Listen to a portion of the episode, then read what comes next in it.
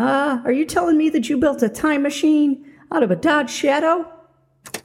Yep, and we're heading back in time to 1893. Destination Chicago in the World's Fair.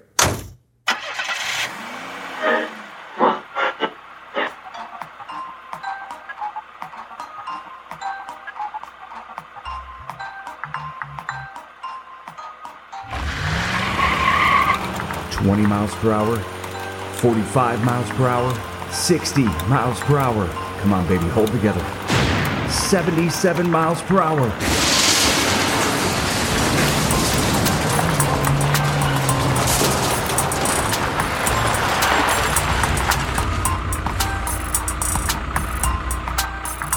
The World's Columbian Exposition, which took place between May and October of 1893, was named in honor of the 400th anniversary of Christopher Columbus's arrival in the New World in 1492. Chicago winning the right to host the event proved to be a big boom for their economy and status around the world. New York, St. Louis, and Washington, D.C. all took a shot at hosting the World's Fair, but large donations from prominent Chicagoans pushed the city across the finish line.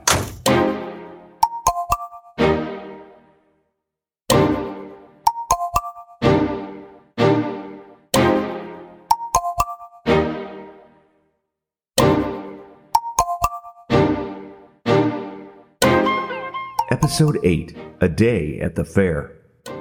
Hosting the Columbian Exposition was also important to the city of Chicago because they wanted to show the world how well they'd bounced back from the Great Chicago Fire, which had destroyed much of the city in 1871.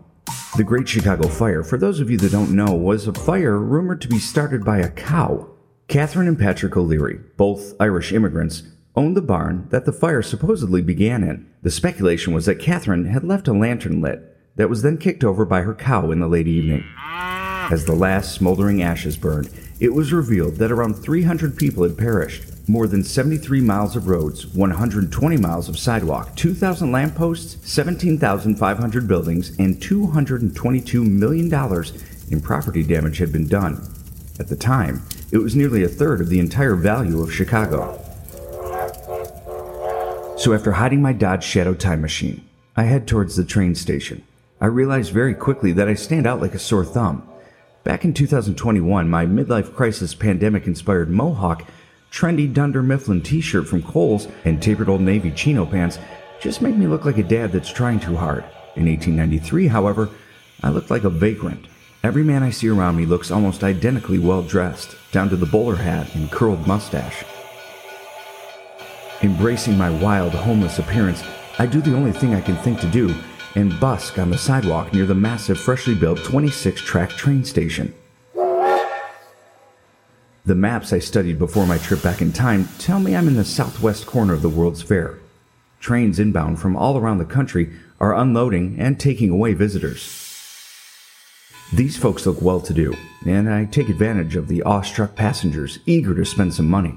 I think hard and remember a few of the TikTok dances that my daughter taught me and after 20 minutes or so of well angled dabs and blinding lights, I have a bucket full of coins. It's time to find a fancy men's clothier. As I enter, a gentleman escorting two young ladies bumps into me on his way out. Uh, pardon me, good sir, I say in a goofy old timey accent. Not at all, he says back to me in an authentic old timey accent. Dr. Henry Howard Holmes. Pleased to meet your acquaintance. As am I pleased to also meet your acquaintance, too, as well. My name is. Hmm, I need to think of something fast, something cool, something masculine. My name is Biff Tannen. His mustache is a hairy croissant resting upon his top lip. Its fullness is intimidating. He eyes me up and down, taking in my odd apparel. Healthy lungs? Yes. You? I assume it's a common greeting or well wishing of the time. Do you have both your kidneys? Now it's getting weird. I nod my head yes. My kidneys are great. I have a hotel just a short stroll from here. If you are in need of room and board, please stop by. I curtsy because I'm not sure how to respond. He tips his hat, and the three of them are out the door. Nice enough guy. Weird line of questioning. A half hour into 1893, I've already made friends. With my bucket of coins, I'm able to buy trousers, a shirt and tie, vest, frock coat, and shoes. With my remaining earnings, I have just enough to finish off the ensemble with a classy derby hat and a monocle. I've always wanted a monocle. I thank my daughter and her love of TikTok and head outside. Time to explore. I pass through the administration area, and an array of smells hit my nose chocolate, peanut butter, pancakes, beer, and outdoor toilets. The last smell, I quickly realize, is coming from the bucket I used to collect donations in. I quickly set that down and continue on. Once through administration, I can see a giant reflective pool before me. A sign tells me that it's called the Grand Basin. Around the pool are 14 main buildings, all created just for the fair the Administration Building, the Agricultural Building, and the Manufacturers and Liberal Arts Building, which was designed by George B. Post, one of the early fathers of the modern skyscraper. There's a building for mines and mining, electricity, transportation, fisheries, and horticulture. One building, the loudest of the 14, is the Machinery Hall. People are exiting almost as quickly as they enter, their hands over their ears. One of those machines is loud enough. A whole building full is almost deafening. There's also a women's building, along with two Charles B. Atwood designed buildings for forestry and anthropology. Atwood was one of the premier architects in the area at the time. The buildings are all gorgeous. It's hard to believe that so much effort and money was put into something everyone knew would be temporary. It came to be known as the White City for numerous reasons. One, the facades were made of a mixture of plaster, cement, and fiber. Once painted white, it gave each building a shine that, when compared to the rest of Chicago, almost seemed to glow. Two, there were also streetlights erected so the fair was accessible at night. And three, some scholars even believe that the name White City came from the lack of African American representation. I notice a tall, confident, well dressed black man approaching me. He's got thick, salt and pepper hair and a great beard. I'm hoping he compliments my monocle. He introduces himself as Frederick Douglass. It's the Frederick Douglass. I'm starstruck, but I play it cool as he reaches inside his coat and retrieves a folded piece of paper. He hands it to me, encourages me to read it, does not compliment my monocle, and then moves on. What I'm holding in my hand is a pamphlet entitled The Reason Why the Colored American is Not in the World's Columbian Exposition The Afro American's Contribution to Columbian Literature. Despite slavery ending nearly 30 years earlier in 1865, no matter how hard I looked, an African American exhibit is not something I'd see on this trip. There had been requests for inclusion, but all were denied. I flip open the pamphlet and read from it. But I need not elaborate the legal and practical definition of slavery. What I have aimed to do has not only been to show the moral depths, darkness, and destitution from which we are still emerging, but to explain the grounds of the prejudice, hate, and contempt in which we are still held by the people, who for more than 200 years doomed us to this cruel and degrading condition. So when it is asked why we are excluded from the world's Columbian Exposition, the answer is slavery. 46 nations participated in the fair, constructing exhibits and pavilions and naming national delegates. Haiti selected Frederick Douglass to be its delegate. As he walked away, I wanted to warn him to take care of himself. Two years from now, he'll die of a heart attack at the age of 77 after making an appearance at a National Council of Women event in Washington, D.C. If I've learned anything from Back to the Future, however, it's that you don't want to mess with the space time continuum, so I decide against it. Like the smells, there's a mix of sounds in the air vendors calling out for you to see their products, laughter, machinery, music. I also hear a group of children performing the Pledge of Allegiance for the first time ever in public. The kids are lined up in military fashion and belting it out loud and proud. I stop into the women's building because, after all, I am a woke time traveler, and I spend some time wandering through the library exhibit. 7,000 books are on the shelves before me, all written by women. The purpose of the library is to show the cumulative contribution of the world's women to literature. I wish I could let them know that in around 120 years, they're going to need a much bigger exhibit. I exit the building and look out upon the mighty Lake Michigan. Beyond the Shoreline Casino and Music Hall, there's a beautiful pier stretching out into the lake. As I near it, I can see a strong man performing for a large crowd. It's none other than 26 year old Prussian bodybuilder Eugen Sandow. The crowd oohs and ahs, and ladies cool themselves with souvenir paper fans as Sandow flexes his bulging muscles. He effortlessly hoists large barbells and finishes his show by breaking chains around his chest with a quick tightening of his pectoral muscles. This chiseled Adonis before me would soon be credited with organizing the first ever bodybuilding competition in 1901. He was a judge there in the competition, along with Sherlock Holmes author Sir Arthur Conan Doyle.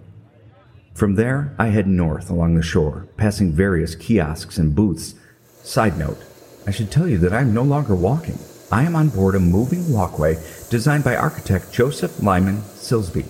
The Great Wharf Moving Sidewalk, as it's called, is the first of its kind open to the public. Ever use one of these at an airport, towing along your grumpy wife and kids and a bunch of luggage? Thank Mr. Silsbee for that. The 1893 Chicago World's Fair was the first place that many products we still use today were introduced. I see patrons packed around booths, listening to sales pitches and trying samples of cream of wheat, juicy fruit gum, Quaker oats, shredded wheat, and Pabst Blue Ribbon beer. A woman named Bertha Palmer has invented brownies for the fair. Fairgoers are lined up to try them. I spot Milton Hershey purchasing a European exhibitor's chocolate manufacturing equipment, which he will later use to add to his caramel manufacturing business. It's when I stop to watch a group of hula dancers introducing Hawaiian music to Chicagoans that I hear a familiar voice. We meet again, Mr. Tannen. It's the good doctor I met earlier, although he's now alone. Ah, Dr. Henry, what happened to the lovely ladies you were with earlier? Minnie and Annie? Oh, they are otherwise disposed of at the moment. And please, call me HH. It's what all my friends call me. Then I insist you call me Biff, H.H. Holmes. Hmm, the name sounds familiar to me, but I can't place it. Say, H.H., it looks as if you spilled some ketchup on your jacket, or some red wine, perhaps? He looks down at his coat and back up at me. I can see his lip twitching under the hairy caterpillar of a mustache. It seems I have. Please excuse me. Alone once more, I move on towards the northern pier. Here in the water are life size reproductions of Christopher Columbus's three ships, the Nina, the Pinta, and the Santa Maria. These things were constructed in Spain and then sailed to America for the exposition. I skipped taking a tour of those because, well, Columbus was kind of a jerk. Near those three ships, I spot a replica of the Norwegian Gokstad ship named the Viking. This is a very historic boat of my people. It was built in Norway and sailed across the Atlantic by 12 men, led by Captain Magnus Andersen, who I shake hands with and introduce myself to as a proud Norwegian named Biff. He is not impressed, despite my beard and monocle. The last vessel I see is the Illinois, a full scale mock up of an Indiana class battleship. Columbus's three ships, a Viking Gokstad, and an American battleship all resting in the water together, only at the World's Fair. I'm in the northern area of the fair now. Here is where the art galleries are, as well as pavilions for 34 different U.S. states. There are state buildings for California, Connecticut, Florida, Massachusetts, New Jersey, New York, Pennsylvania, and Texas, each one architecturally representative. Four United States territories also have pavilions Arizona, New Mexico, Oklahoma, and Utah. Speaking of Utah, a 250 voice Mormon Tabernacle choir is singing around the territory's pavilion. It's the first appearance by the choir outside of Utah. At the Louisiana Pavilion, I'm handed a free cypress tree seedling. Because of these seeds at this fair, cypress trees spread to areas where they were not native. It's how West Virginia got so many. I'm not sure how well mine will do in Michigan, but I'll give it a try. The Idaho Pavilion features a rustic log construction. I read that over the course of the World's Fair, an estimated 18 million people walked through this exhibit. Thanks to the building's design and interior, we now also have arts and crafts shows. I was brought along to arts and crafts shows my entire childhood. My mom weaved baskets, and my dad is an excellent artist. I respect both of those things much more now than I did when I was little. It's not the coolest way for a kid to spend a weekend. Thanks, Idaho. As I continue towards my last stop, I spot more historic figures and wonderful inventions. George Washington Carver is here, Alexander Graham Bell, Nikola Tesla, there's a display for the first fully electrical kitchen, including an automatic dishwasher. I don't even have one of those yet in 2021. A man named Frank Hall is showing off his device that makes plates for printing books in Braille, and he's showing them off to none other than Helen Keller and her teacher, Anne Sullivan. Ah, I should have brought my cell phone. I'm missing so many selfie opportunities. Before heading into the Midway, I stopped to get something to eat while listening to Indonesian music. The Vienna Sausage Company is selling Frankfurters, and what goes better with Indonesian music than a Frankfurter? The company would later become known as Vienna Beef, famously recognized as Chicago's hot dog. I hold in my hand a red hot hot dog with yellow mustard, sweet green pickle relish, onion, tomato wedges, a pickle spear, peppers, and celery salt. It is perfection on a poppy seed bun. As I go to take my first bite, I hear HH again. Biff Tannen, we meet again. He looks nervous and tired and is now practically covered in red wine stains. Messy fella. I don't have much time, but the offer still stands. Come by the hotel tonight. It's lovely. You'll absolutely die. He eyes my Chicago hot dog. May I have a bite? I've worked up quite an appetite. Before I can answer, he snatches my Frankfurter and takes a big bite relish and mustard sticking to the hairs of his protruding mustache. He pats me on the shoulder, leaving a red smear on my frock coat. He offers the hot dog back to me, but I'm no longer hungry, and now I know where I've heard the name before. This is H. H. Holmes, one of the most notorious serial killers in our country's history. It's rumored that he may have murdered around 200 people during the World's Columbian Expo. Oh, hey, wow. Isn't that President Grover Cleveland over there? Holmes turned to look, and I was gone, full sprint towards the midway. I know what you're thinking. I should have stopped him, but space time continuum, remember?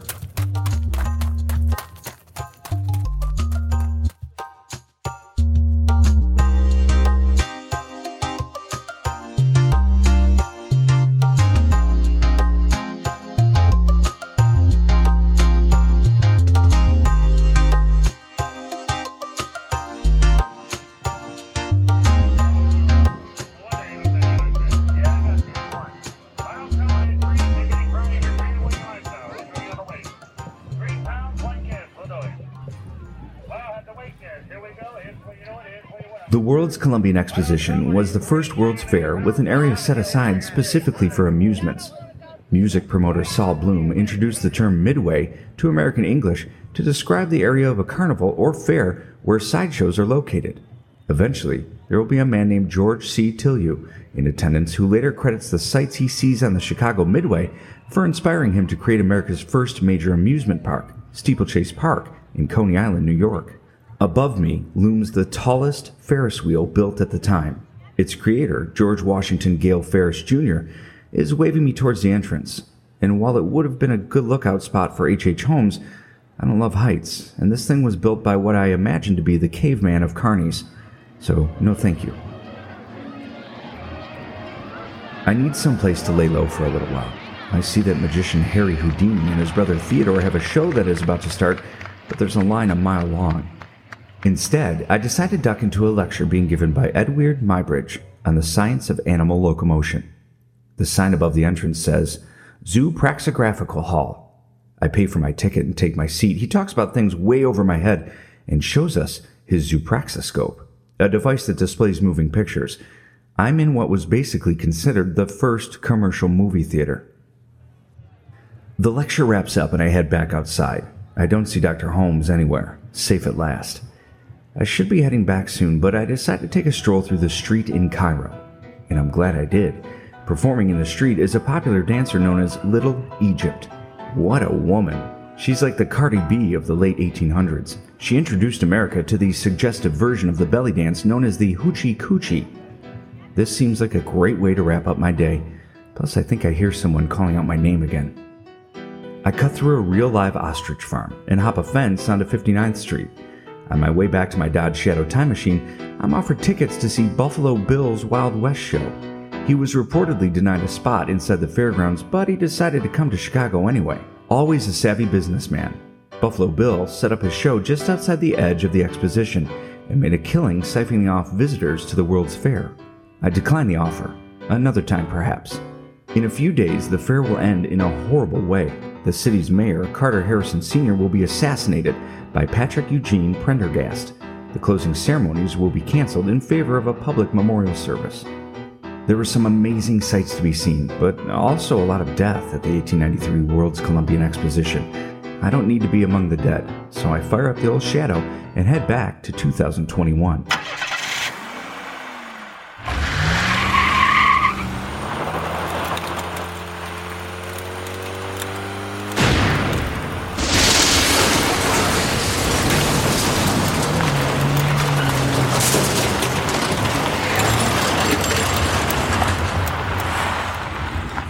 What a trip!